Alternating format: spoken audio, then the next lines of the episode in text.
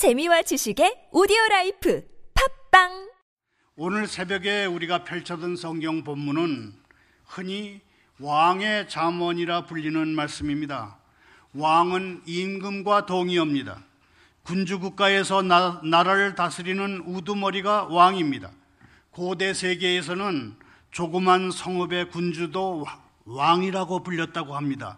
그리고 한 지역을 다스리는 왕, 또는 한 부족이나 민족을 대표하는 왕, 그리고 넓은 영토와 수많은 인종들을 아우르는 대제국을 통치하는 지도자도 왕이라고 불렀다고 합니다. 성경에서 최초의 왕으로 볼 수 있는 사람은 니무롯이라고 합니다. 창세기 10장과 역대상 1장에 보면 니무롯은 여호와 앞에 용감한 사냥꾼이었고 세상의 첫 용사였으며 세상의 첫 영걸이었습니다. 고대 세계의 왕은 그러니까 힘든 힘센 사람이었습니다. 성경에서 왕이라 함은 단순히 인간 통치자만을 가리키지 않았습니다. 성경에서의 왕은 인간 통치자 외에 하나님을 가리킬 때도 있었고 다윗의 왕권을 가진 이상적인 왕으로서 메시아 그리스도를 가리키기도 하고 심지어는 성도를 가리켜서 왕이라고 부르기도 했습니다. 이스라엘은 국가로 처음 태동할 때부터 인간 통치자인 왕이 다스리지 않고 하나님이 친히 다스리시는 신정 체제를 추구하고 있었습니다. 오늘의 성경 본문 26절에 나오는 지혜로운 왕은 인간 통치자를 가리킵니다. 26절 말씀이 다른 번역에는 이렇게 되어 있습니다. 지혜로운 왕은 악인을 색출해 가차없이 처벌한다. 우리가 아무리 하나님의 백성이라 하더라도 우리 안에는 악인의 성품이 여전히 남아 있습니다. 우리 안에 악인의 성품이 남아 있기 때문에 하나님은 하나님의 백성 이스라엘로 하여금 하나님 앞에서 내 신앙이 좋다고 자화자찬하면서 날뛰기 전에 사람인 왕에게 복종하게 하셨습니다. 우리가 하나님의 백성이지만 지은 죄에 대해서만큼은 세상의 법정에 서서 처벌받아야 하는 이유가 바로 이것이라고 생각합니다. 지난달 하순에 울산과 부산에서 가스 냄새가 심하게 난다고 해서 지진의 전조라는 유언비어가 떠돌았습니다. 정부 당국이 나서서 지진 전조가 아니라고 했지만 유언비어는 개미떼의 출몰까지 들으면서 더욱 증폭됐습니다. 우리가 가정에서 쓰는 도시가스는 냄새를 맡을 수는 있지만 볼 수는 없어서 그런 일이 벌어진다고 했습니다. 우리가 도시가스 냄새를 맡을 수 있는 것도 부취제라고 하는 악취가 나게 하는 화학약품을 일부러 섞어 놨기 때문입니다. 지난달 울산과 부산의 가스 냄새 소동은 냄새는 나는데 보이지 않기 때문에 빚어진 소동이라 할 수 있습니다. 우리의 신앙도 울산, 부산에서 인 가스 냄새 소동과 마찬가지라 할 수 있습니다. 내 신앙이 나의 기질 때문에 마치 미친 사람처럼 찬찬하지 못하고 조급하게 행동하는 것은 아닌지 아니면 정말 내가 열정적으로 하나님을 사랑하는 것인지 구별이 안 될 때가 있는 것입니다. 그런데 분명한 것은 진정으로 성령이 역사하시면 그 사람은 하나님이 세우신 사람에게 잘 복종하고 따르게 된다는 사실입니다. 하나님이 세우신 사람이 나보다 더 잘나고 높아서가 아니라 나 스스로 부족한 것을 깨닫기 때문에 복종하고 따르게 된다는 것입니다. 왕은 악인을 판별해서 그 정체를 드러내야 합니다. 악인은 계속해서 많은 사람들을 속이기 때문에 인간 지도자가 나서서 악인을 찾아내고 처벌해야 합니다. 26절에 보면 농사 지은 것을 타작하는 장면이 나옵니다. 악인은 알곡과 똑같이 생겼지만 속은 텅 비어 있는 쭉정이 같은 존재입니다. 그래서 도끼질, 도리깨질이나 키질을 하면 쭉정이는 모두 다 날아버리고 알곡만 남습니다. 탈곡기에 올려놓고 털어도 마찬가지입니다. 쭉정이는 아무리 정성을 들여서 털어도 쭉정이만 남습니다. 그런데도 아기는 스스로 대단한 체합니다. 마치 혼자 영리하고 혼자만 전략을 짤 수 있고 남보다 자기가 힘이 더 센 체합니다. 악인의 속을 들여다보면 그 중심에 중심이 없기 때문에 자기도 속고 남도 속이려 하는 것입니다. 왕은 그런 사람을 중용해서는 안 됩니다. 요즘 세종시에 가 있는 정부 부처 공무원들의 상당수가 마치 쭉정이 같이 행동한다고 합니다. 이게 사실이라면 대통령은 이 시점에서 결단을 해야 합니다. 스스로 쭉정이 같이 근무하는 사람들을 한직으로 보내서 별로 쭉정이 같은 일을만 하게 맡기거나 더 심하게는 아예 보직을 박탈해 버려야 합니다. 그렇지 않으면 국가 공동체 전체에 공무원 사회 전체에 좋지 않은 영향을 끼칠 것입니다. 국가 공동체가 건강하려면 무엇보다도 지혜자, 지도자 곁에 있는 유능한 사람처럼 보이지만 실은 부패의 상징이고 거짓말과 둘러대기를 밥 먹듯 하는 수석 비서관이라는 사람들부터 잘라내야 할 것입니다. 27절은 사람에게 가장 가치 있는 부분이 무엇인지를 알려주는 말씀입니다. 27절을 다시 읽겠습니다. 사람의 영혼은 여호와의 등불이라 사람의 깊은 속을 살피느니라. 우리 인간에게 있어서 가장 가치 있는 부분은 영혼입니다.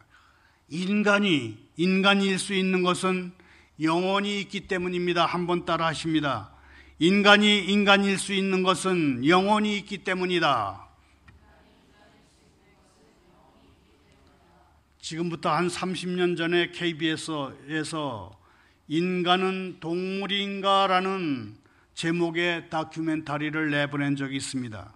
그 다큐멘터리의 결론은 인간도 동물은 동물인데 겉과 속이 다른 동물이다 그런 것이었습니다. 그 다큐멘터리는 사람이 여느 동물과 결정적으로 다른 것은 황금의 혀를 가지고 있기 때문이다 그랬습니다.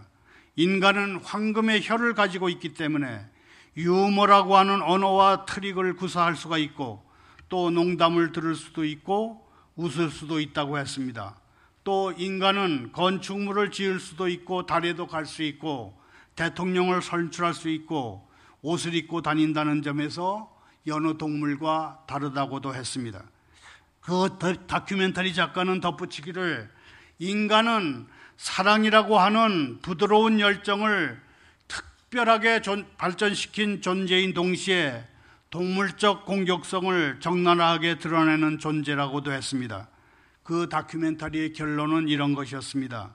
인간은 스스로를 동물이라고 생각하는데 좀 특별한 동물이다 이렇게 생각하는 존재라는 것이었습니다. 그 다큐멘터리에서 알 수 있었던 것은 인간은 인간이 어떤 동물이냐를 놓고 오랫동안 설전을 벌여왔다는 사실이었습니다. 그러나 성경은 인간을 구태여 동물이냐 아니냐로 구분짓지 않습니다. 인간이 인간으로서의 가치를 지니고 있느냐 아니냐, 인간이 인간의 가치를 드러낼 수 있느냐 아니냐 아니라로 성경은 인간을 구분짓습니다. 성경은 인간이 가치를 지니고 또 그 가치를 드러낼 때는 그의 영혼에 하나님의 등불이 켜질 때라고 말씀합니다. 모든 사람의 영혼은 하나님의 등불입니다. 모든 사람의 영혼은 하나님의 등불인데 그 등불이 켜져 있는 사람이 있고 꺼져 있는 사람이 있습니다. 결국 우리의 등불이 켜져 있어야 온 세상이 밝아지고 세상 사람들은 하나님의 복락을 받아 누릴 수가 있습니다. 사람의 영혼의 등불을 켜는 것은 하나님의 말씀과 성령의 불입니다. 그러므로 사람이 하나님의 말씀을 듣는 것은 결정적으로 중요합니다. 하나님의 말씀을 듣는 것은 사람이 온전히 사느냐 아니냐, 캄캄한데 버려지느냐 아니냐 하는 문제가 됩니다. 그럼에도 불구하고 사람들은 이 영혼의 등불의 가치를 모르는 것처럼 행동합니다. 하나님의 말씀과 성령의 불로 영혼의 등불이 켜져야 사람은 기도도 할 수 있고 하나님의 능력도 받을 수가 있습니다. 그런데 등불이 켜졌다고 해서 모든 것이 다 이루어진 것은 아닙니다. 27절 하반절에서 보듯이 하나님은 사람의 깊은 곳을 살피십니다. 하나님은 말씀을 통해서 우리 깊은 곳 속을 살피셔서 죄가 망쳐놓은 우리 속 사람을 하나씩 하나씩 치료해 나가십니다. 우리 마음에 하나님의 말씀이 비춰지게 되면 내 속에 비틀려져 있고 흉하게 된 것들을 하나님 앞에 기도하면서 내놓게 됩니다. 그러면 성령님이 그것을 마치 성령 수술을 하듯이 반듯하고 아름답게 고쳐주십니다. 우리는 특별히 내재된 열등감 또는 과거에 불행했던 기억 또는 대인 기피증, 강박증, 패배 의식 같은 것들을 우선 치료받아야 합니다. 우리가 이것을 치료받을 때 우리의 가치는 말할 수 없이 올라가게 됩니다. 그리고 하나님은 우리 마음속을 살피셔서 우리의 소원을 다 이루어 주십니다. 28절은 이스라엘 왕은 하나님의 대리자로 뽑힌 사람임을 알게 합니다. 28절을 다시 읽습니다. 왕은 인자와 진리로 스스로 보호하고 그의 왕위도 인자함으로 말미암아 견고하니라. 우리 생각에 왕은 그 권위적이어야 한다고 생각하기 쉽습니다. 왕이 권위적이어야 사람들을 무섭게 알고 사람들이 감히 대달지 못하기 때문에 그 왕위가 오래 갈 것이라고 생각하기 쉽습니다. 그러나 왕이 사람에게 무섭게 보이는 것보다 더 중요한 것이 있는데 그것은 하나님 앞에 합당한 사람이 되고 적합한 사람이 되는 것입니다. 합당한 사람이란 적합한 사람, 가치 있는 사람, 그것을 뜻합니다. 이스라엘 왕도 다른 나라 왕과 마찬가지로 죄인입니다. 이스라엘 왕이 다른 나라 왕과 마찬가지로 죄인이긴 하지만 특별히 하나님의 대리인으로 뽑힌 사람입니다. 그래서 이스라엘 왕은 주위 사람들로부터 엄청나게 시기를 받게 됩니다. 이스라엘 왕에게는 하나님의 영광이 있기 때문에 시기의 대상이 되는 것입니다. 그런데 사람은 실력이 없는데 높은 자리에 앉게 되면 불안해집니다. 이스라엘 왕은 그 영광이 자기 자신의 능력이 아닌 것을 알고 있습니다. 이스라엘 왕이 왕좌를 지키기 위해 사람의 마음에 들든지 아니면 권위적이 되든지 해야 하는데 그런 것들은 모두 다 실패하는 것이 됩니다. 이스라엘 왕은 그 영광이 자기의 것이 아니고 자기의 부족하다는 것을 압니다. 이스라엘 왕은 그 영광이 자기 것이 아니고 자기는 부족하다. 이것을 알기 때문에 하나님의 말씀에 죽도록 충성하게 됩니다. 이 왕이 하나님의 말씀에 죽도록 충성하면 그때 하나님의 능력이 나타나면서 부흥이 일어나고 백성들이 왕을 신뢰하게 됩니다. 왕이 하나님의 말씀에 충성함으로 하나님의 능력을 받는 것은 설교하는 사람에게도 매우 중요한 원리가 될 것입니다. 목사나 전도사 또는 간사가 지속적으로 설교를 한다는 것은 보통 특권이 아닙니다. 설교한다는 것은 엄청난 영광이자 복입니다. 설교가 엄청난 복인 만큼 영광인 만큼 사람들의 시기와 견제는 자연스럽게 따라옵니다. 사실 설교하는 사람은 자신은 아무런 능력이 없습니다. 이것을 깨닫습니다. 이것을 깨달은 설교자가 자리를 오래 차지하려고 사람들에게 잘 보이려 하거나 너무 권위적이 되기도 하는데 결국은 둘 다다 하나님을 믿지 못하는 데 따른 반응일 뿐입니다.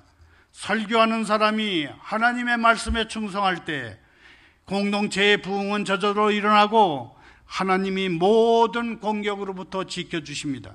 28절 상바절 말씀대로 이스라엘 왕은 인자와 진리로 스스로 보호하게 됩니다. 인자와 진리로 스스로 보호한다는 말은 왕이 친절하고 신실하면 그 왕위는 자체적으로 든든해진다는 그런 뜻입니다. 왕이 백성들을 지배의 대상이나 약탈의 대상으로 생각하지 않고 하나님의 사랑의 대상이라고 생각하면 그 생각 자체로 왕위는 보호된다. 그런 말씀이라고 생각이 됩니다. 하나님의 말씀에 충성하는 것이 진리입니다. 하나님의 말씀이 없으면 사람들은 사소한 오해나 차이를 이기지 못하고 목숨까지도 걸고 싸우게 됩니다. 교회 일을 하는 사람들은 특별히 이것을 명심해야 할 것입니다. 말을 맺습니다. 베드로전서 2장 9절을 함께 읽습니다. 그러나 너희는 택하신 족속이요 왕 같은 제사장들이요 거룩한 나라요 그의 소유가 된 백성이니 이는 너희를 어두운 데서 불러내어 그의 기이한 빛에 들어가시니 하게 하신 이의 아름다운 덕을 선포하게 하리 하십니다. 베드로 전서 2장 9절은 성도의 본질에 관한 말씀입니다. 하나님은 구원받은 성도를 택하신 족속이요 왕 같은 제사장들이요 거룩한 나라요 그의 소유된 백성이라 부르십니다.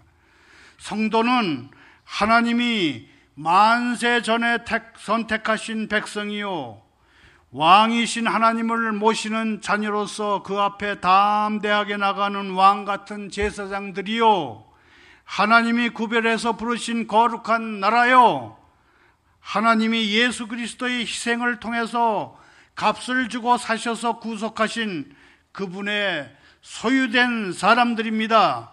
이것이 성도의 신분입니다. 그렇다면 하나님은 왜 우리를 이런 존재로 부르신 것일까요? 그 이유는 딱 하나입니다. 하나님의 덕을 선포하게 하시기 위해서입니다. 우리를 어둠에서 불러내서 놀라운 빛 가운데 들어가게 하신 하나님을 널리 찬양하도록 우리를 성도로 부르신 것입니다. 하나님의 덕을 선포하는 것, 즉, 우리를 놀라운 빛 가운데 들어가게 하시는 하나님을 널리 찬양하는 것이 우리의 존재 이유이자 사명입니다. 우리는 성도라고 불리는 사람들입니다. 그러나 믿지 않는 사람들이 볼 때 성도란 주일날 그저 교회에 가는 사람 정도일 것입니다. 우리는 주일날 교회에 가는 사람들 정도로 분리돼서 구분돼서는 안 될 것입니다. 성도로서 우선은 육체의 정욕을 제어하고 선한 행실로 하나님께 영광을 올려드리며 귀한 사명 수행을 위해서 최선을 다함으로 세상의 빛과 소금 역할을 하며 살아가기를 위해서 할 수 있는 한 최대한 노력을 해야 할 것입니다. 신앙을 극히 개인적인 것으로 생각하는 사람들이 많이 있습니다만은 하나님은 우리의 신앙이 내 속에 머물지 않고 겉으로 드러나기를 원하십니다. 성경 복음서 곳곳에서 강조하고 있는 것처럼 등불은 켜서 등잔대 위에 올려놓아야 등불의 가치를 발산합니다. 등불을 켜서 침대 아래 두지 않고 등, 등잔대 위에 올려놓아야 하는 이유는 간단합니다. 침실에 들어오는 사람이 등불을 보고 그 주변을 밝히 알 수 있게 하기 위함입니다. 오늘 하루 또 한 주간 세상에 나가 살 때에 성도의 본질과 성도의 직분을 잊지 말고 믿지 않는 사람들과 구별됨으로 하나님께 영광을 돌리며 하나님이 주신 신분에 맞는 삶을 살아가기를 소원합니다. 감사합니다. 기도하겠습니다. 하나님 아버지, 저희가 여호와를 항상 저희 앞에 모심으로 주님이 저희 우편에 계심으로 저희가 요동치 아니하겠나이다. 저희의 믿음은 영원한 반석으로 이어지는 기초 위에 세워질 것을 확신합니다. 하나님 안에 있는 인생은 요동치는 불안에 의해 아무런 영향도 받지 않고 안정을 누릴 것을 믿습니다. 주님 온종일 저희를 도와주십시오. 그림자 길게 늘어지는 저녁이 올 때까지 분주한 세상 일이 잦아들 때까지 그리고 생의 흥분이 끝나 저희의 일을 끝마칠 때까지 저희를 도와주십시오. 그런 후에 주님의 은총 가운데 편안한 거처와 거룩한 안식을 얻게 허락해 주십시오. 그리고 마침내는 저희에게 평화를 허락하십시오. 세상의 역사는 하나님께 반역하는 사람들의 행위로 요란합니다. 지상의 위대한 국가들은 역사의 의미를 비웃는 오만한 소리를 내뱉고 있습니다. 하나님이시여 침묵하지 마십시오. 하나님이시여 잠잠치 말고 고요치 마십시오. 보십시오. 주님의 원수들이 소란을 피우며 주님을 미워하는 자들이 우쭐대고 있나이다. 주님이 들려주시는 말씀을 듣기 위해 기도의 자리로 나왔습니다. 이제 고요하고 미세한 성령의 소리를 통해서 희망의 음절을 들으며 주님을 온 세계를 다스리시는 가장 높은 분임을 알아서 저희 마음의 주인으로 모시게 해 주십시오. 저희의 인내로 저희의 영혼을 얻으리라 하셨습니다. 재앙과 파멸의 위협을 받는 혼란스러운 세상에 살아가면서 저희의 정신이 흩어지지 않게 하시고 놀라지 않게 하시고 걱정하지 않게 해 주십시오. 마지막 날은 정치인들이라 장군들의 손에 있는 것이 아니라 주님의 손에 달려 있음을 믿게 해 주십시오. 주님의 확실한 길과 위험 있는 통치를 저희가 더욱 깊이 믿게 해 주십시오. 아버지 하나님, 대한민국을 보호해 주십시오. 중국이 공산당 국가로서의 본색을 드러내고 있습니다. 중국이 사드가 방어용이며 북한 핵에 마주하여 생존의 불안을 느낀 나머지 들여오는 방어 무기라는 것을 알면서도 한국과 한국 대통령에 대해서 도를 한참 넘는 공격과 비방을 일삼고 있습니다. 심지어는 사드 배치를 그만두지 않으면 한국이 그들의 타격 목표가 될 것이라며 협박 공갈 수준의 말을 내뱉고 있습니다.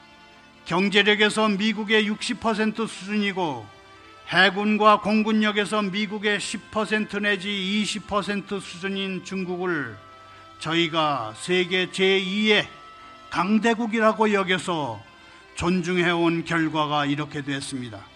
이 와중에 전직 장관, 전직 청와대 비서관, 현직 대학 교수가 중국 정부 기관지 지면 위에서 한국 정부를 비난하며 연일 칼춤을 추고 있습니다. 주님, 국가 지도자에게 지혜를 내리셔서 국가가 당장 존망의 위기에 처하지 않게 해 주십시오. 이 나라 국민들이 더 이상 어리석지 않게 하셔서 스스로 국가 전망의 위기를 초래하지 않게 해 주십시오. 예수님의 이름으로 기도하옵나이다. 아멘.